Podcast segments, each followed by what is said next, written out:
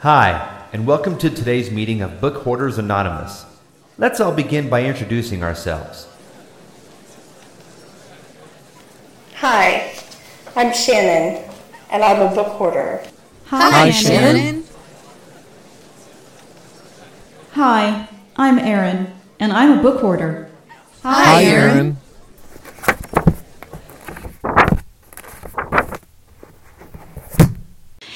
Hi, everyone, and welcome to Book Hoarders. This is episode number 17?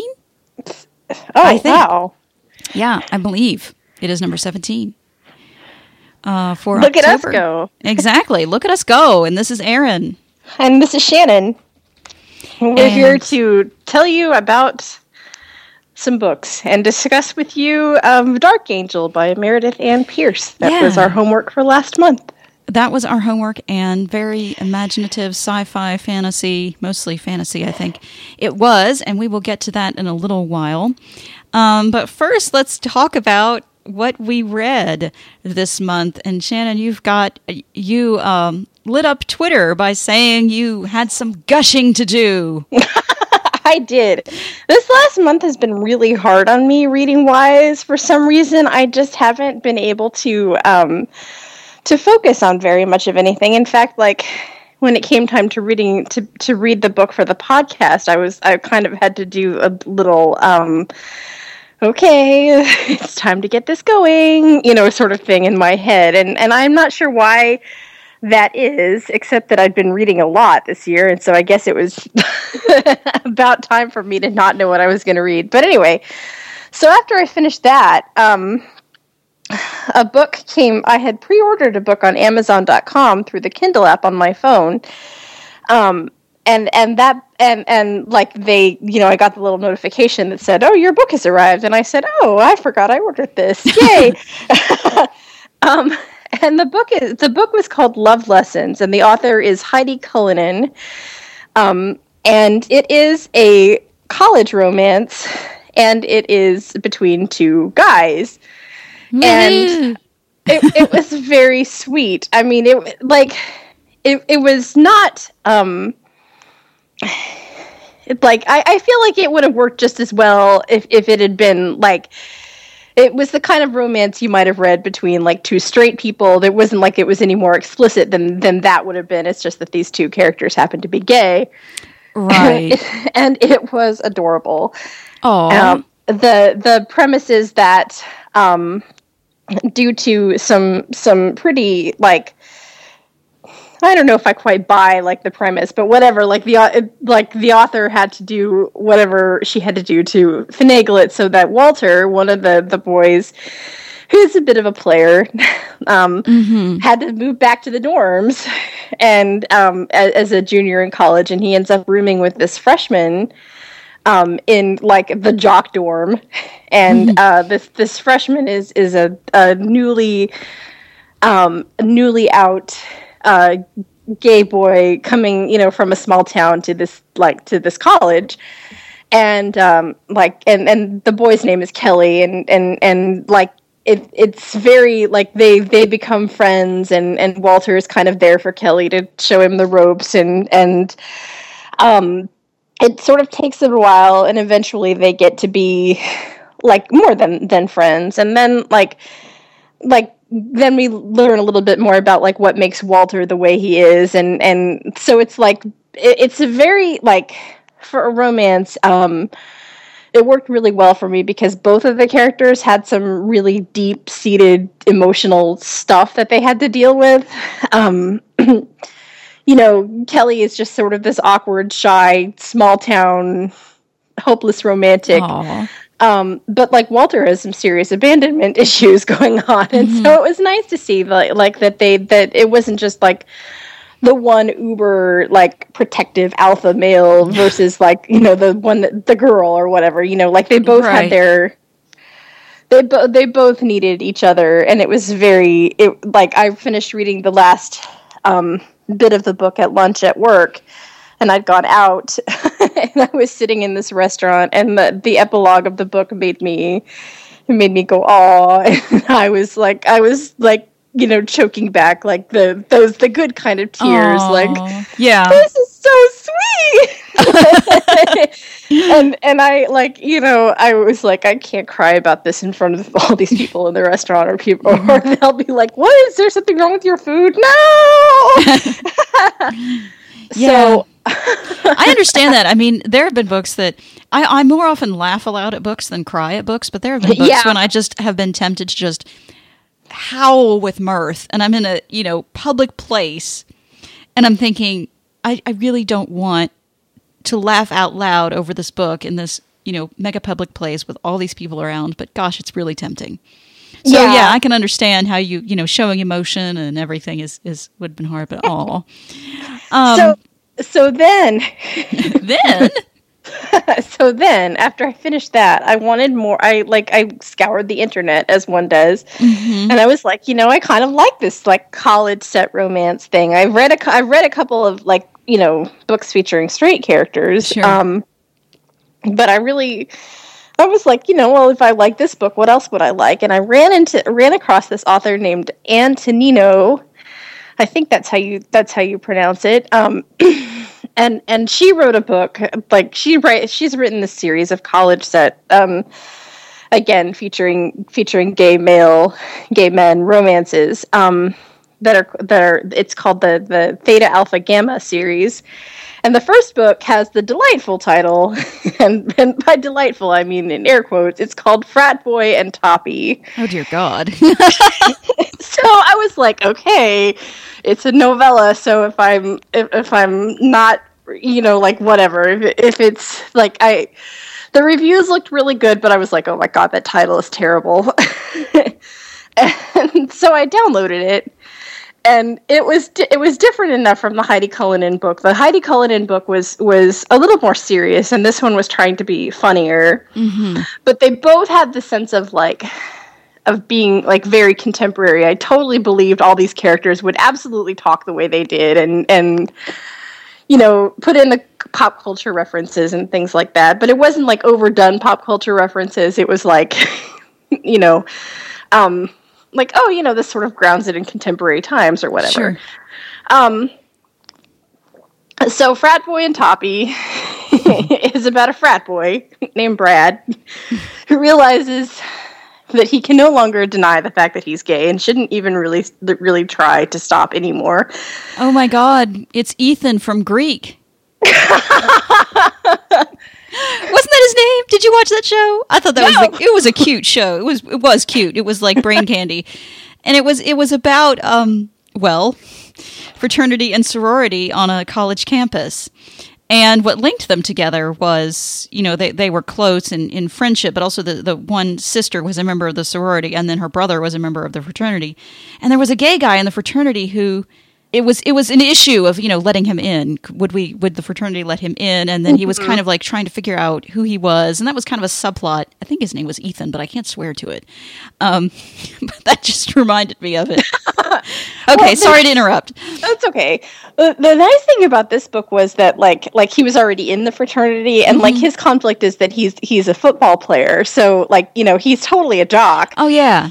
Um and so so like you know, what did what does he do with that? Like how and and then like you know he's not really interested in in high like he's like whatever okay yeah I guess I'm gay so now I have now I should should come out um and and like but then of course it's like well he's a jock so nobody's absolutely nobody's going to believe him that, Right.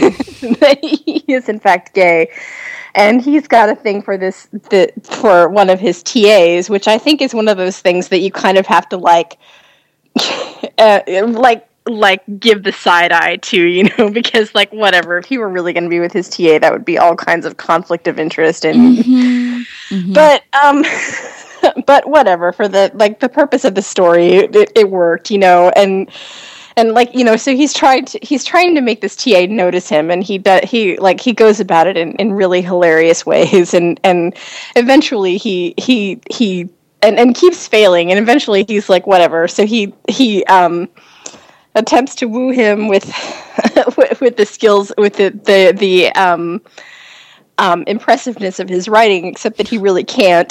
so he buys the paper online and, and turns it into the TA, and the TA is like, you know what? I'm going to give you one chance to, to, to do this over again because obviously you you cribbed this paper, and and like it was really handled pretty. It was it was handled really well, and eventually the two of them do get to together, and it's like it, it was very sweet. Mm-hmm. And then um, I didn't read the second book in the series, which was about the the the TA's friend, um, who who was kind of a kind of a little snarky little jerk throughout the the first book and the few scenes we had and I was like, you know, I really don't care about this guy's baggage. Right. I'm gonna go on. But there was there was a character, another frat boy who was um not a jock this time, but he he was staying kind of in the closet for his own reasons and and the third book was about him. And again with the with the dumb titles this one was called sweet young thang spelled t-h-a-n-g and and so somebody like you know in the the end of the first book they're they're um like they they you know have a membership policy change where they're you know willing to put it in writing that they're welcome you know gay gay people and and um Colin, the hero of this third book, his uncle is is part of the Frats Alumni Association, and he's really kind of not into that. And then turns out other people are not into that, and somebody tries to like set the frat house on fire. Whoa. And in in the in in what in like what during that um, one of the paramedics that gets called to the scene um, ends up meeting Colin and and um, like there's they there's obviously an instant connection because this is a romance story and and um and that one was my favorite because I really I don't know. They they like both both Colin and Eric the paramedic were just absolutely adorable together and and separately and like they were both like it was so sweet Aw. and and very cute and i feel like it was the kind of thing that was that was like like i can't even say what it what it was precisely that like why it was that everything worked so well for me but it absolutely did and i'm not sure it would work work so well for everybody else that was willing to read that kind of thing but um it, it was perfect for me Okay. um, and and I will say that the that the books are not cheap on the, the Kindle store. I've I've like I've I've tried really hard not to go buying any more of the author's backlist, but like the the um the publisher she she works with is really kind of on the pricier side for an ebook. Like the the Sweet Young Thing, I think was almost eight bucks, wow. which is kind of ridiculous for That is, especially for one, you saying these are kind of short.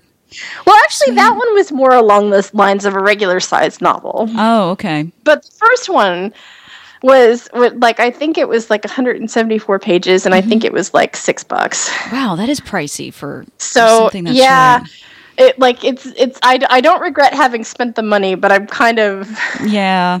you know like I think I'm just gonna have to wait till I get mm-hmm. some more money to spend before I buy more. Did you read books. other than not to, you know, sure, stem the gushing, but um, Um, other than that, um, I read my nonfiction book this past month was was Jon Ronson's The Psychopath Test, um, which I thought was was really interesting.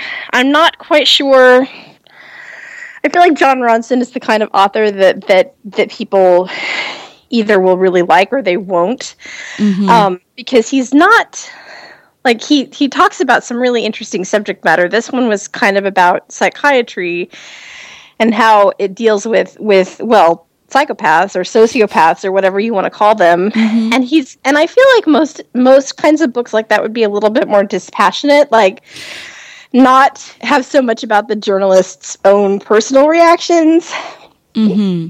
And this one was a lot like as much about Jon Ronson as it was anything else. Not that he's a psychopath, but you know, like he talks about how basically he's sort of this like sort of kind of this dorky guy and, and mm-hmm. very anxious and you know and and like dealing with psychopaths has, has like you know he's like what am i doing? And i don't know. But it so it's it's really I, I i liked it but i feel like i um i'm not really he's got several books on Bard, and I Mm-hmm. I have um, one more here to read.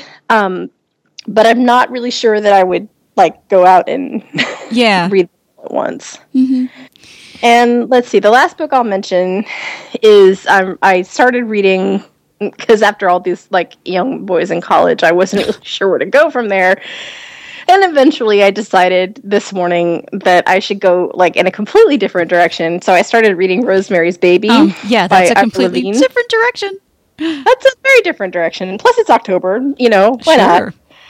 and I, I'm I'm only a couple of hours into it. She hasn't gotten pregnant yet by Mm-hmm. satanic cultists, but um, it's interesting. It's I, I feel like it like the plot is is really fascinating, and I'm Mm-hmm. I'm really curious to see how it's all going to come together.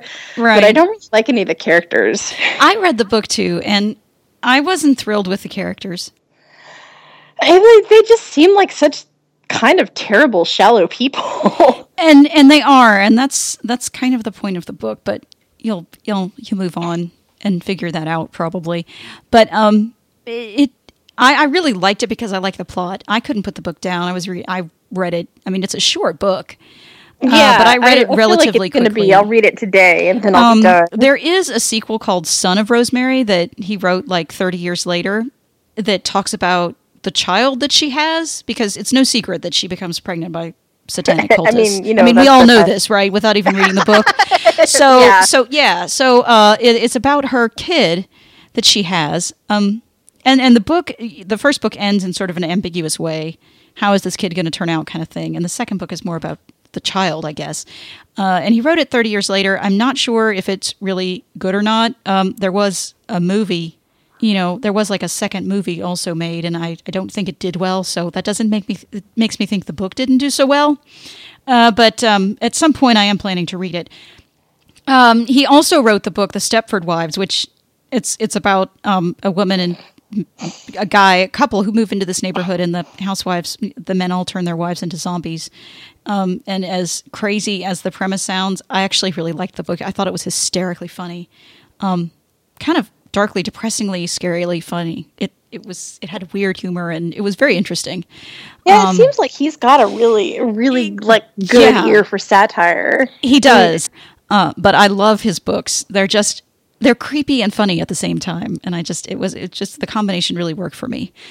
Um, and I'm sorry, was that the last book you wanted to mention? Yeah. So, so what are you reading now, Okay, so, so um, okay, the, the one of the first books I read this month, um, shortly after we finished recording the last episode, was Snow Flower and the Secret Fan by Lisa See Uh, I'd heard a lot of good things about the book, and I'd been wanting to read some of her books uh, for a long time. And this is historical fiction that takes place in China, um, which is an area of the world that I've always been interested in, and I took a lot of courses in like Chinese literature, which is a really strange thing since I don't know Chinese, but it was they were really fun.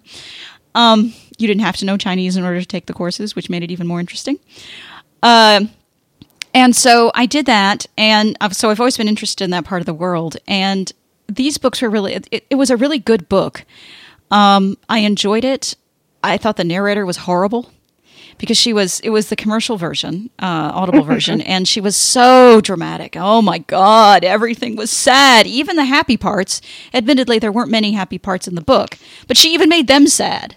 I don't know how to explain it without you listening to it but it was like she was about to weep. Everything she said was like weep weep weep Oh God, I think I think And I that the just- Bard version is the commercial version. yes it is. So. It is the commercial version so you're gonna get her whether you like it or not if you read Bard. want or, or I have it on my on my stream. I just haven't. Yeah. Um, and, and I will say, for those of you who do not enjoy descriptions of abuse, for lack of a better word, the description of foot binding is horrific.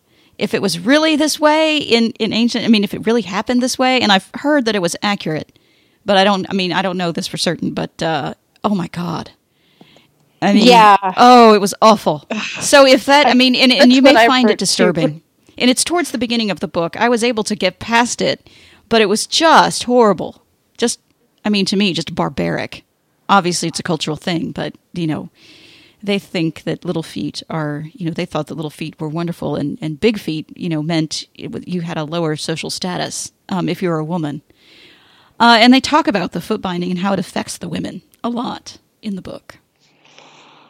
Um, but it's a, basically about this woman's life and her best friend, and it, it does have sort of a sort of a redemptive type of ending. Um, it was a very sad book, uh, and although I won't say that the ending was happy, uh, I think the author did a good job of making this like life. I mean, you know, these people had very hard lives, and she painted that well.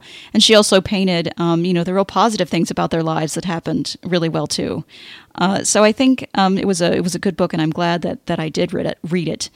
Um, my next book that I read, which was certainly peculiar, was called Miss Peregrine's Home for Peculiar Children uh, by Ransom Riggs. And it was his first novel uh, published this year, actually. And it was on Bard, and it's about this this kid. It's a sort of a young adult teenage novel, so of course it has that teenage angst in it. Like this, this kid's like, my life is so boring. You know, I want more interesting life.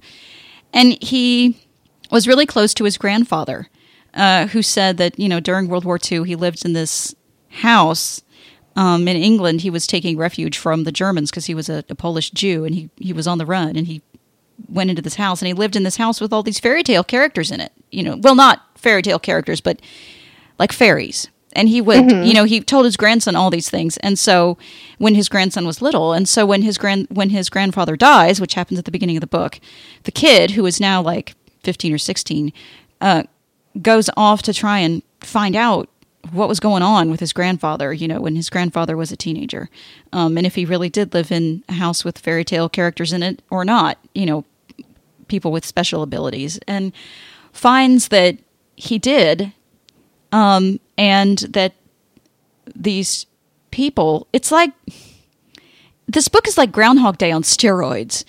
Um, these these children are trapped in this time loop because the people who are in charge of keeping them safe feel it's the best way to do that. They have all these, you know, strange abilities. Like this one boy can be invisible, um, this other girl can levitate, stuff like that.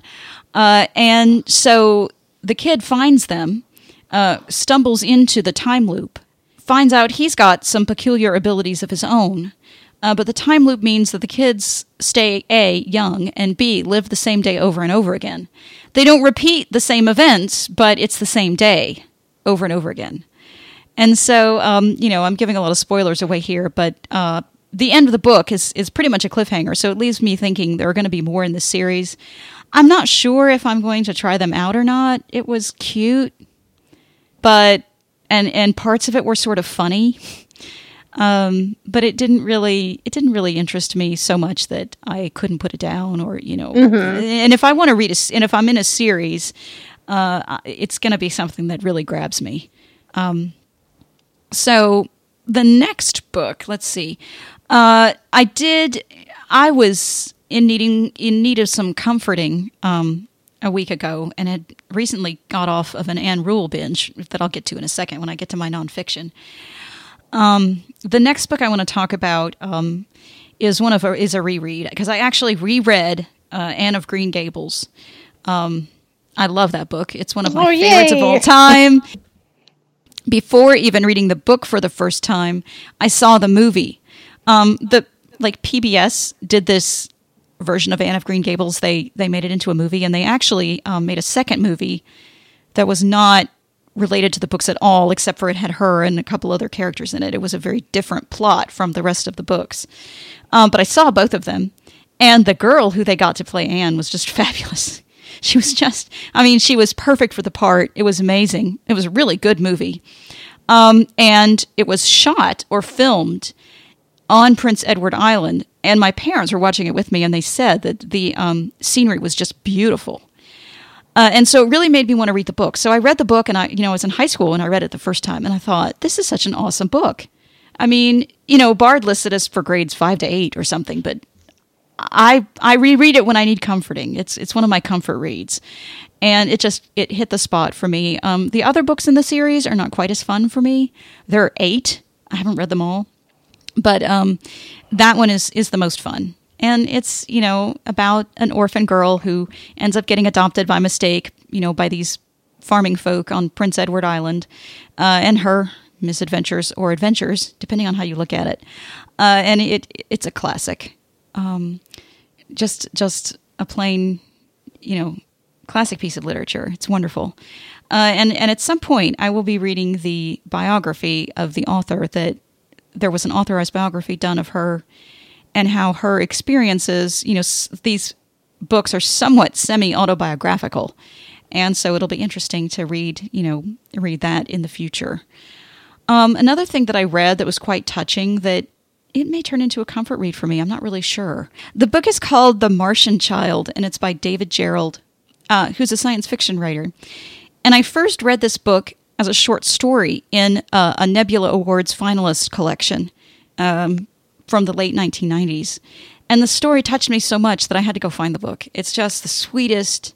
I mean, it's absolutely one of the sweetest things I have ever read. I was in just in tears because it was just so sweet. I mean, they were the good tears. Um, this this man who is the author. The author this is sort of another sort of semi autobiographical thing and he says it at the beginning of the story slash book. He made it into a book later um, with some more events and things and it's a little bit longer. He says this is sort of autobiographical for me because i adopted a son. Uh, and he adopted a son and he wrote a story about it. Um, it's fiction though because a lot of the elements are different etc um, but he adopted this this guy in this in this book story adopts this kid. And the guy is um, David Gerrold is homosexual, and that that figures in the story slash book because at one point the kid wants you know wants to have a mom, and he has to explain to him that well that that's not going to happen.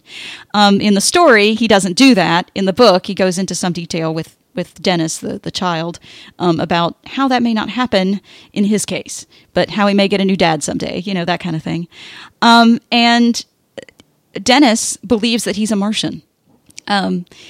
Uh, and and it's his way of coping with his strange, freaky life. You know, because he's eight years old, he's been bounced around to foster homes, um, dealt with physical and mental abuse from foster parents. You know, his whole life, dealt with the effects of fetal alcohol syndrome. You know, on himself, and he thinks he's a Martian.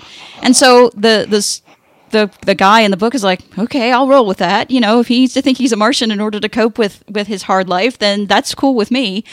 And based on his empathy, the you know social workers let him adopt this child, um, and it's just the you know the events of of their lives together and how at one point he actually goes on you know to investigate the possibility that you know is my child really a Martian you know. Uh, what's going on? You know, what's going on here? Why does he believe this? And he he investigates that, and the book and the story lead to some different conclusions. Um, and I won't I won't give away the ending, but um, it's just basically the way that they you know get along together um, and build a life together. And it was one of the most touching, sweet, um, happy things that I've read in a long time. I've read some of his other work, and he has a very simple writing style that's at the same time very elegant, and it's just I mean I just love his stuff. And it's a shame that not more of it is on Bard uh, that the simple the the Martian Child, I think, and he may have another thing on Bard, but um, the other things of his that I've read were not on Bard, and and they're they're wonderful, and he talks about them in the book, and you to think you know to hear him talk about them. Uh, you'd think, what? That sounds stupid. But it's actually, um, a lot of what he writes is very profound um, and has, you know, he makes some really profound, wise points in a very simple, elegant way. Uh, he also wrote the Star Trek episode Trouble with Tribbles. Whoa. That's how he got started, uh, you know, in his younger days. Um, and that was, you know, the first thing he, he really ever wrote. And he wrote, you know, some screenplays, I think, for Twilight Zone and, and other other Star Trek episodes as well. Um, so it was very cool.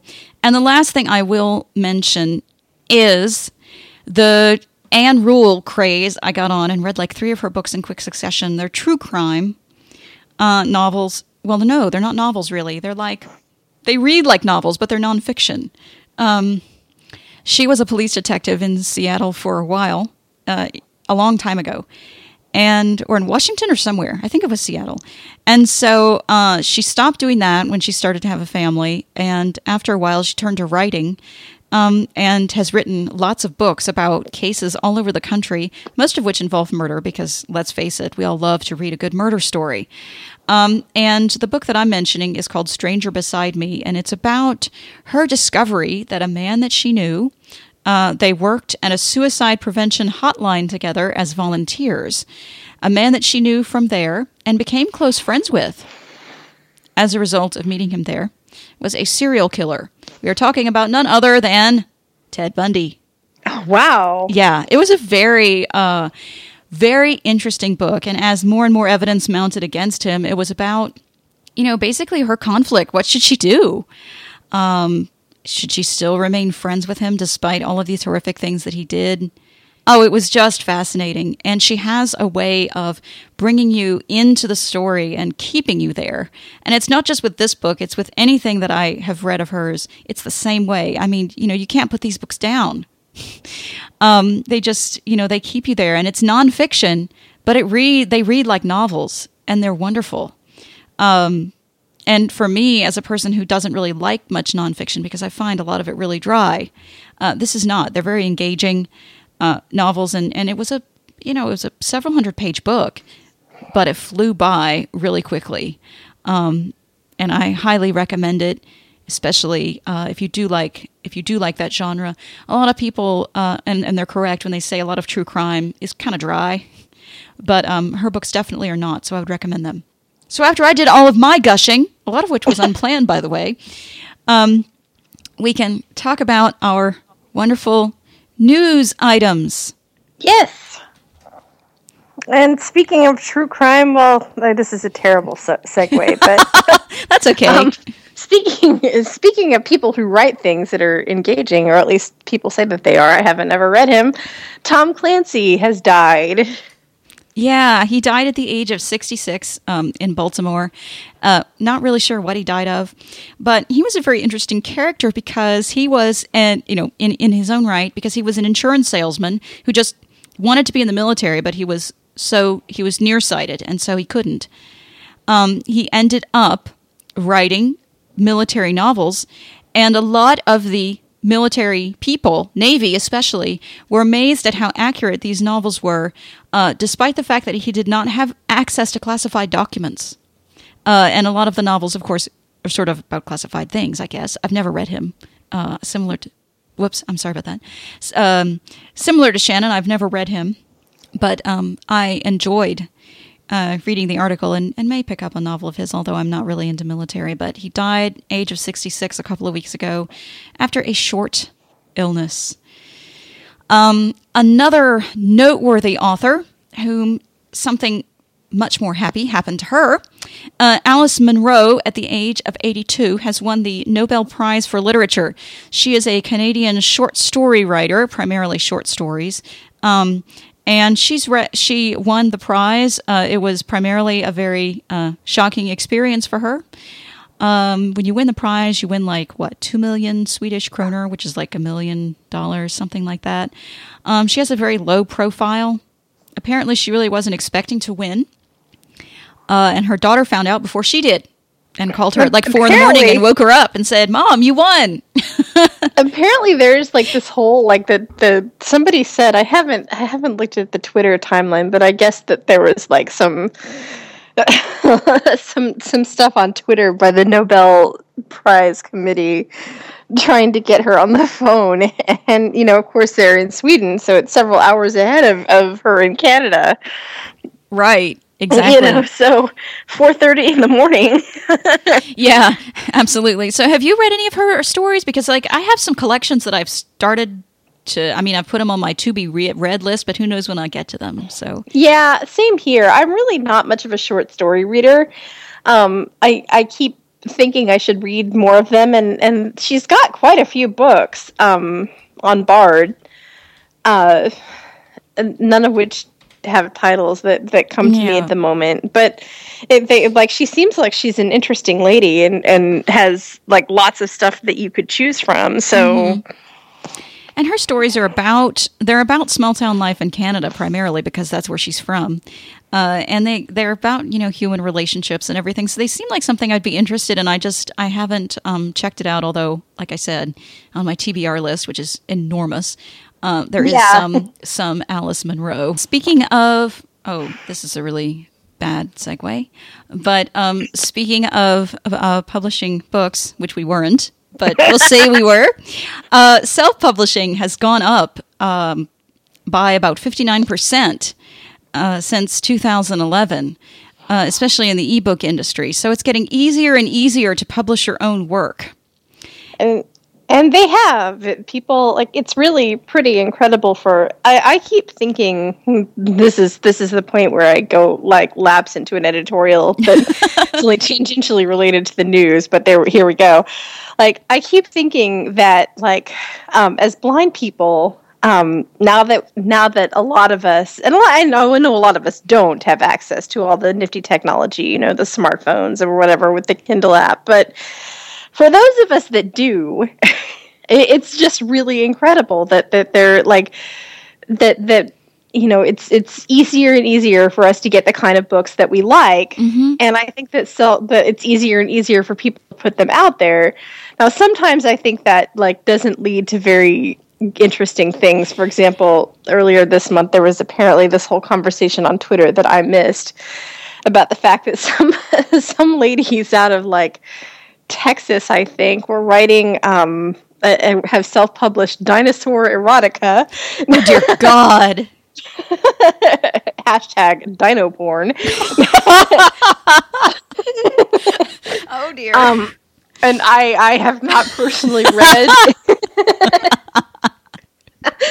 but but you know, if I wanted to, within thirty seconds, I could have that on my phone. Oh my um, so I, I think I think you know dino porn aside, I I think it's a really good thing. Um, um, yeah, I do I too.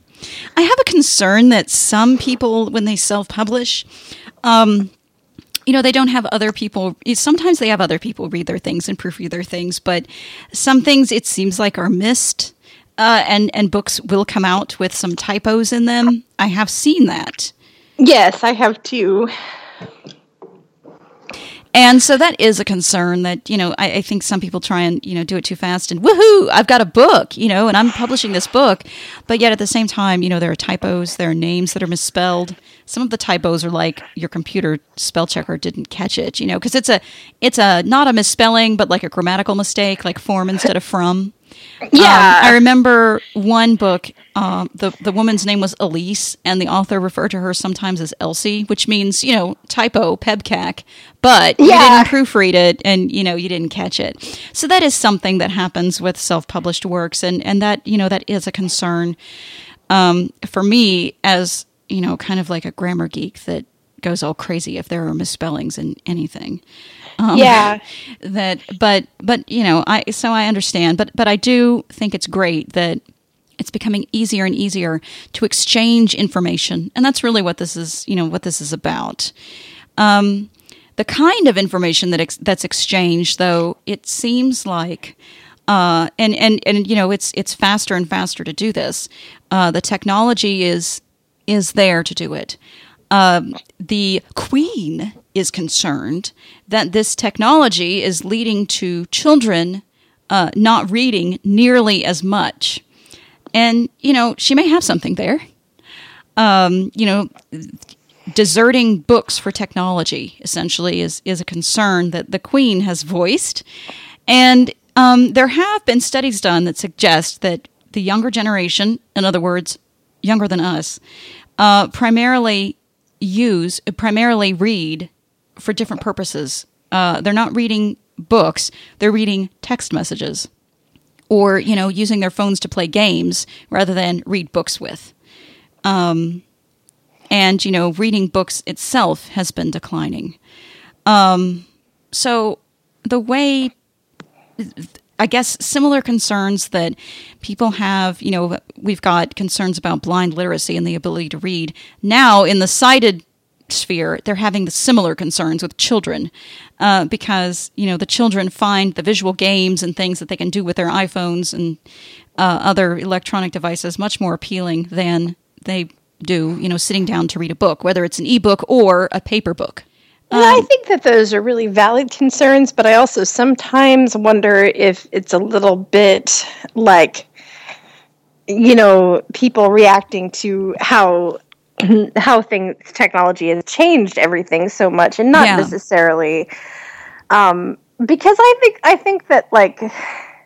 I mean, I, I obviously I'm a big proponent that people should read, Um, but I I think that like you know just because I'm not sitting sitting with a physical book in my lap um, doesn't mean that I'm not still absorbing information and you know like the fact that I can can buy dino porn on my phone, um, you know, and and have it like like you said. I mean, the, I I think that's like it's a change. It's not necessarily bad. It's just different than than how things have been done in the past. And Yeah. I think that I think I think that that literacy that people you know, dec- talking about the death of literacy, I don't think books are going anywhere anytime soon. And I think that, like, as long as people are still reading somehow, Yeah, I agree. Um, I agree. I think you know, as long as people learn to read, I think literacy Yeah. is so imp- is so important. As long as people learn to read, the way in which they read doesn't really matter all that much. Um, I could go on and on about literacy, uh, especially blind literacy, which is declining, uh, and how important that is. But I won't because we'd be here for another half an hour. Um, and you know, I mean, last month was a really boring podcast, and now it seems like we're rambling to make up for it.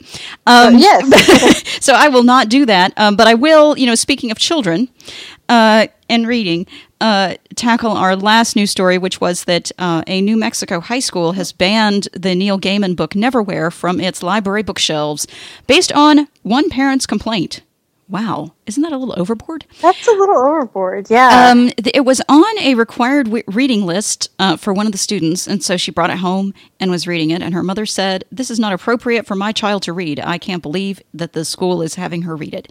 Uh, Neverwhere, for those of you who don't know, is about a guy who finds out that there's like this secret London under London. Um, Neil Gaiman is a science fiction fantasy author. I just love him to death, but I have not read this book. Um, and it's about uh, this guy finds the secret London under London type of thing, and apparently she did not approve of the sexual innuendos and violence in the book. And so, in earlier times, when schools were not quite so paranoid, they would take her, you know, you know, things into advisement. I don't think they would have taken the book from the shelves. Uh, this school seems to have reacted quite strongly to one person's complaint. Uh, and the principal or somebody from the school even said this was the only complaint we've ever had about the book, but yet they completely withdrew it from the shelves. So it's just interesting uh, to, you know, feel like, well, freedom of speech is is something that is such a, you know, kind of like you're protecting one person's the censorship kind of goes both ways you know like you're one person you're making one person happy but yet a million other people are are not happy or don't see the problem and so it seems like they reacted a little bit too precipitously to you know one person's complaint uh, my guess is they'll probably have the book back on the shelves within a short a short time yeah. At least let's hope so. yeah, and and it was Banned Books Week a couple of weeks ago, and there is an article that I will put in the show notes because it was so interesting to me. Uh, Fifteen children's books that have been banned in the U.S. at one time or another. Uh, I couldn't believe it. Some of them are some of my very favorite books. And then speaking of children's books, we Yes. have to, we we have we saw this story yesterday on Twitter from Book Riot, which is a bookish blog, and it wasn't really newsworthy, but it was this woman's reaction to having read um, Little House on the Prairie, some of the early books, and it was I the title was something like um, "Is Pa Ingalls a psychopath?" Speaking of the psychopath test, which that was. Exactly, exactly. Um, and it was it was so interesting. It was because I had a lot of the same reactions. Um, one of the points she makes is about how um, you know the the Ingalls family doesn't really have any friends. They're just all kind of isolated. You know, see the relatives once a year at Christmas or whatever. You know, and that was something that I read a book recently on on the Little House books and how it was kind of this whole um praise like the that they were really trying to go for like a praise of individual versus society kind of mm-hmm. things mm-hmm. and so i feel like that was kind of a deliberate choice but it was so it was like it was interesting that that was the like because i noticed it too when i did my mm-hmm. research I did that. I did too. Um, Where would I would like the, the author was of the blog piece was like, well, you know, if I had to live with only my family and my, I wouldn't have made it past the big woods. Yeah, I mean, when I especially when I read Little House on the Prairie, which that's one of my favorite ones. I think it, because of the isolation, um, I found it so intriguing, and they kept talking about how they would stop in the middle of the prairie and there was like nothing there and all they would hear would be, you know, a lonely wolf howl or something, and that was it. And that just fascinated me. Like, how could you possibly live that way? It just seems, you know, impossible to me. Now, back then, people did it all the time, I guess, but now we're so used to crowding and overpopulation that, um, you know, it seems kind of crazy to us. Uh, and, I, and I love the statement of, you know, Pa was a psychopath, and he he you know the books were always about Pa was bored, so the family went on another adventure, and Ma was just the classic enabler. It was great. I I just love that statement. but it's so true. I know, I know, and um, you know, and, and, and in the later books, they talk about how Pa was kind of sad because they had to, like, you know, live near a town now because the girls needed education. And that made him sad. And he really wanted to go on more adventures, but he couldn't because of the family and, you know, that kind of thing. and so, yeah, um, we just had to include that in, in our stories because I think you notice things on rereads of books that you would never notice um, at, you know, at first blush. Ooh, great segue into our homework, by the way. The Darkangel yes. by Meredith Ann Pierce, because I noticed things on rereading this book that I did not notice when reading it the first time. And um, what were those things, Erin? now, let's talk about, before I talk about what I noticed, let's talk about your opinion of the book because you had not read it before. I had not read it before. And I, I thought it was interesting. I liked that it was it was like a little bit of sci-fi um like snuck into my fantasy. Right. Um a little like chocolate and peanut butter you know? Mm, yum. Um but i liked that it was that that it was like a very fantasy setting but it was also like set on the moon. Mm-hmm. i thought that was really cool. Yeah. Um i think that like it's it's interesting to me that that that like how different because the book was written in the 80s and I keep thinking about how if we if it had been written today like there would have been a whole lot more um, emphasis placed on on like how how how the dark angel was both sexy and evil. Like there was plenty of emphasis on that already but i feel like they would have like today's audiences like we would have been hit over the head with it. Yeah i agree. I think the um you know the the elements of you know especially the the erotic elements were were very subtle because she was trying. I mean, this book was written for young adult audiences primarily. Yeah. You know, and and you know particularly like the teenage girl scene. You know, whatever, but. Uh, and and so she had to be pretty subtle about it, but I think yeah, I think even today, uh, you would have been hit over the head with that a lot more. And the last thing I wanted to say was that that Pendarlon was the best character ever. Oh, yes. Because who does not love a talking lion? Absolutely. I mean, I mean like the whole Narnia Aslan thing. And the Wizard of Oz with the cowardly lion. Yes. And yeah, it was just it, he was so perfect. I loved him. Yeah, and and that was that was wonderful. And and in the in the the later books, the second of which is not on Bard, which is such a bummer. Um, you meet more of the Lawns, and they're all equally awesome. Um, but yeah, I I first read this book. Uh, I have the whole trilogy um, as a hardback volume. And I first read this when I scanned it myself, and I was like, it took me a few pages to realize they were on the moon. I was like, sun and the stars in the sky together. I don't quite understand what's up with that, you know? um, but uh, I thought that it was, you know, fascinating, especially when I when I took into consideration the fact that you know this was about people who were living on the moon thousands of years after it had been, you know, terraformed uh, and made into its own ecosystem. Uh, and I thought, you know, how beautiful and and some of the you know descriptions of the flowers and you know animals were very imaginative and very elegant, like. Um, those flowers, you know, and the, and the ritual for for like the bridal cup, you know, where you had to go and yeah. gather the the nectar from the from each individual flower petal cup. That was just It's just beautiful and, and such a wonderful ceremony. Uh, but that wasn't what I noticed on the reread that um, I wanted to talk about. I remember reading your uh, book review that you posted. You know, you had mixed reservations about the, the, the, the dark angel or the vampire in this book and and how, you know, Ariel saw the goodness in him, but you really didn't see it. And when I first read it, I really didn't see it either. I was like, okay, she's just being naive, you know, and she got lucky. But when I reread it again, um, there were some hints that he wasn't, you know, completely beyond retrieval. I, I, I uh, you know, the whole thing with the, um, you know, snapping the wings off the bats. Yeah. Um, and, and, and that was just, you know, appalling, but he, he wanted to hear stories. And I thought, wow, that's so interesting that he's taking an interest in her, however, you know, however slight. And, and he's bored and wants something to occupy him, better stories than snapping the wings off of bats. Uh, and then, you know, she's talking about the, the, the, you know, the story of the prince and the, the lake, you know, throwing the prince into the lake. Mm-hmm. And it seems like he was trying to, um, he was trying to bury a memory of, you know, being that prince and going through that experience. And that he was trying really hard to bury, you know, memories of his childhood. Uh, and and the the whole chapter with him like having all those insane dreams and everything, you know, those waking dreams. It was another, you know, hint to me that all maybe not lost for him. You know, he still remembers his youth at least well enough to to have it kind of torment him.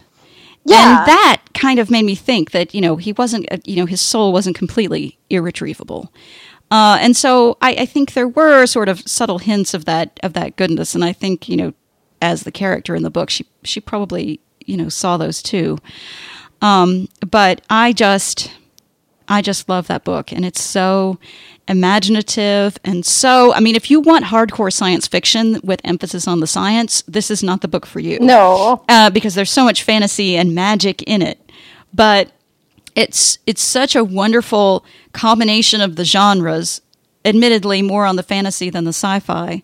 But um, you know there's there's talk of genetic engineering in there and there's talk of you know terraforming the moon, and admittedly couched in all of these sort of mythological, magical terms. Uh, and as you go into, through the series, you get more of that. Um, the third book was actually really fascinating because that's where they discuss about how it all kind of happened. Um, and uh, and that is on Bard. The second is not, but um, yeah, the second you, one's on Bookshare. Yeah, so if if you want to read the second one, it's called The Gathering of Gargoyles. You kind of need to read the second one in order to read the third one, um, because these, you know, there are events in the books that kind of they build on each other to a, a large extent. The third one is um, the Pearl of the Soul of the World, and and that is on Bard. Hopefully, the second will be soon, provided that our government opens back up again at some point. Eventually, the sandbox fight continues. For those of yes. you who are not U.S. residents, I'm sure you know this. Uh, but I, you know, I really enjoyed this. It was a super short, um, easy read. I thought that the prose was very, very simple and elegant at the same time. It um, was, and this was her first novel. Um, she wrote it in college, actually basing it on a portion of Carl Jung's autobiography that she read where he talked about a patient who had this kept having these dreams that women were being abducted by, by vampires. Uh, and she found it so fascinating that she decided to write a book about it um, and brought the moon into it and, and, you know, some other things. And it made me think about, um, I guess maybe one of the reasons that I loved the book so much is because when I was in high school, I had a dream it was a very one of those very like vivid, detailed dreams that you have that you you know just always remember. That um, I was on the moon and like fell in love with this man on the moon. It was a weird. I mean, it was. It sounds hysterically funny when you talk about it, but it was a very like really romantic dream with a lot of vivid detail in it. Um, and you know, we were on the moon and it had like craters and stuff, but it was also a breathable atmosphere. It was crazy. Um, and it, I, it affected me so much that I actually did write a story about it at one point it was definitely not publishable material. Um, but I think that's why I enjoyed this book so much because it reminded me of that dream that I had, you know, way back when. Um, probably when I was about Ariel's age, actually. Uh, so so I liked that, and and there were so many things in this book that were it, it was so magical and so wonderful. The spindle is just I just found that so fascinating. Yeah. the spindle, I- the emotional spindle. the emotional spindle yes i i think that i i had some i really wasn't sure what i thought about the book after i finished it but i feel like as i've thought about it more i i the more i think about it the more i really liked it um I, I loved that I at, at first I really thought that Ariel was was a bit of a um I mean, she's always falling into swoons yeah, but but I love that she eventually like she grows into somebody that's that's capable of having adventures and of standing up to the vampire and doing what's right and sticking by her principles. And she's not um like if there's a lot of there's a lot of like really quietly um sort of subtle like character growth that happens t- to her. And and also I liked that um here's the requisite spoiler. Um, I I liked that the end was. I mean, it was really romantic. Like they, they it was such a romantic ending. But Oh, like, they're gonna go off and have more adventures. They're not gonna like sit there and get married. And and like I feel like there's going to be a lot more to their to the the budding romance between Ariel and and um, in in in future books than than like she could have just left it there, you know, like oh, you're so beautiful, thank you for saving me from like the Wicked Witch of the West. You know what I mean? yeah, yeah, um, Yeah. and and like you know the adventure part was so awesome. Like I said, I I Mm-hmm. loved I loved that that it was it had that very like um it it had like a very sort of like I don't want to say like like children's fantasy exactly because it's not what I mean, but it's like it had sort of like a Narnia type of feel to it where it really you know, did. You're right. like the magical creatures and the the like the the Duaroc, um, who was another awesome character, and of course the the pen the Pendarlon, and you know like and it was it was just very, and I liked that that um that it wasn't one of those books where like the women were um sort of like you know secondary characters. Like i like that the leader of the desert people was a woman and i like mm-hmm. that like one of the major antagonists is a woman and it's not just like you know oh look all these people of this gender over here mm-hmm. are good and pure and all these people over there Are wicked. are wicked you know like mm-hmm. it was really it was a nice nice like mix of gender like you know both both really awesome and cool male characters and really awesome and cool female characters Yeah, absolutely. Um, so if you want to check out these books, you can go to Bard and Bookshare and possibly Audible, although I haven't checked there to see if they're. no i didn't look either Uh, and Um, the whole read tri- by a young suzanne Toren yeah, very young Suzanne Toren. Um, and the whole trilogy is available uh, on Amazon. Uh, com. I think they're also in the Kindle store as well. Uh, so plenty of formats to to check out of the Darkangel, and plenty of formats to check out for our next book. It's the Stephen King it month. is it's october It's October, and we are not reading his latest, which is the sequel to The Shining, Doctor Sleep, that did just come out recently. because that would have been a lot of books to read because we would have had to read the shining first Yeah, and- um, and and and apparently this book is really long. Uh, the book we have chosen is also really long, but the consolation is you have October and November to do it, in, read it in, because we will be back in either late November, or early December with a short, sweet Christmas read for you. So you've got six weeks to plow through this. This is Under the Dome by Stephen King. Um, and we chose this because it was also a TV series this year. And oh, God, they're coming out with a second season next year. um, and I, you know, I, I have these big plans. I had these big plans to like compare the ending of the book to the ending of the series because apparently there are a lot of differences and I want to check those out, and that's the reason I chose it. Uh, you know, or or you know, offered it for choice rather, and we both agreed to it. Uh, but um, it, it turns out that I won't be able to compare the endings of the books and, and all entirely because the series decided, or whoever wrote it and did such a terrible, crappy job, decided that they want to come out with a second season. Oy vey. Uh, which I will probably watch or try to watch. Um, this first season, it, it was the acting is just bad. The dialogue is painful. Some of the episodes are better than others. I think the second was actually the worst as far as the dial. I mean, the the writing and and Rodney, you know, as, being a visual person, could occasionally could tell in some of these episodes that the people when they were acting. I mean, the acting isn't very good, but you can also see their facial expressions going, I really have to say this before they actually say whatever it is, because it's just some of the dialogue is just so hokey. Uh, I, I, did not like the TV series at all, but I read it for Book Hoarders, the things I do for my fellow book hoarders, I tell you. Um, or I, I watched it for Book Hoarders and, and may watch the second season, but hopefully I'll be able to tell at least some of the differences uh, you know, between the two. Uh, apparently, there are a lot, and this brought a lot of criticism, especially when the series came out. And Stephen King did um, express his opinion about those differences, and we'll get to that next time, of course, when we discuss the book more. Yeah. I'm excited because um, there's a young adult series I've been following, in which the last book was recently put up on Bard, and mm-hmm. and um, it's the, the the Gone books by Michael Grant. Oh yeah, which have a very similar premise. And I my goal is to finish up that series and then also read Under the Dome and compare and contrast those two because that'd be you know, awesome too. Um, you're better than I am because I just can't. I got through like the first one and a half of those, and I can't stomach Kristen Allison. I just can't do it. So well, you're, you're, I have to put her on. I have to put her on very fast. I, I like her reading nonfiction, but I do not like her as a fiction reader, and it just it's yeah. so dry and like ugh, and I just couldn't stomach it. So I will do the TV series. You can do the Gone books, and we'll we'll, we'll go, we go, We'll see what, where we go. Uh, but um, we'll be back, and it's a nice sort of um, you know, the the premise is these people are isolated within this dome and how they cope with it. And the Gone books are kind of the same. These people same are isolated within the FAYZ and their kids, um, and how they cope with being isolated in there.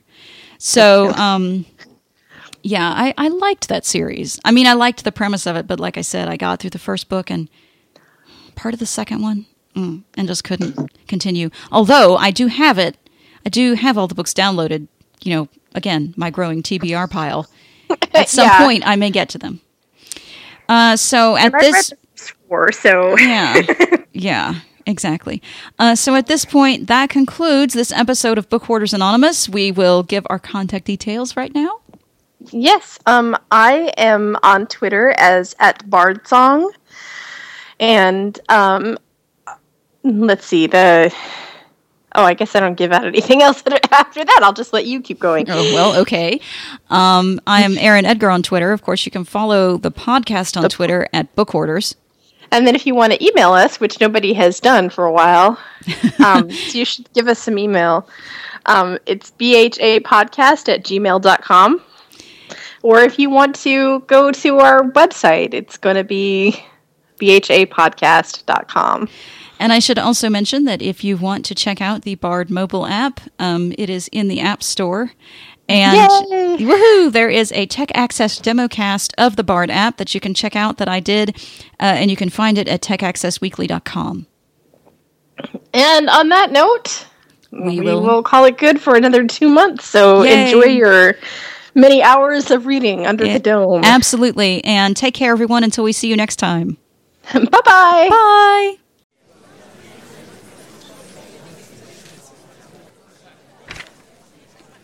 To contact the book hoarders, send email to bhapodcast at gmail.com. Follow Book Hoarders on Twitter. Call us at 520-81-BOOKS, 520-812-6657. And visit the website at bhapodcast.com.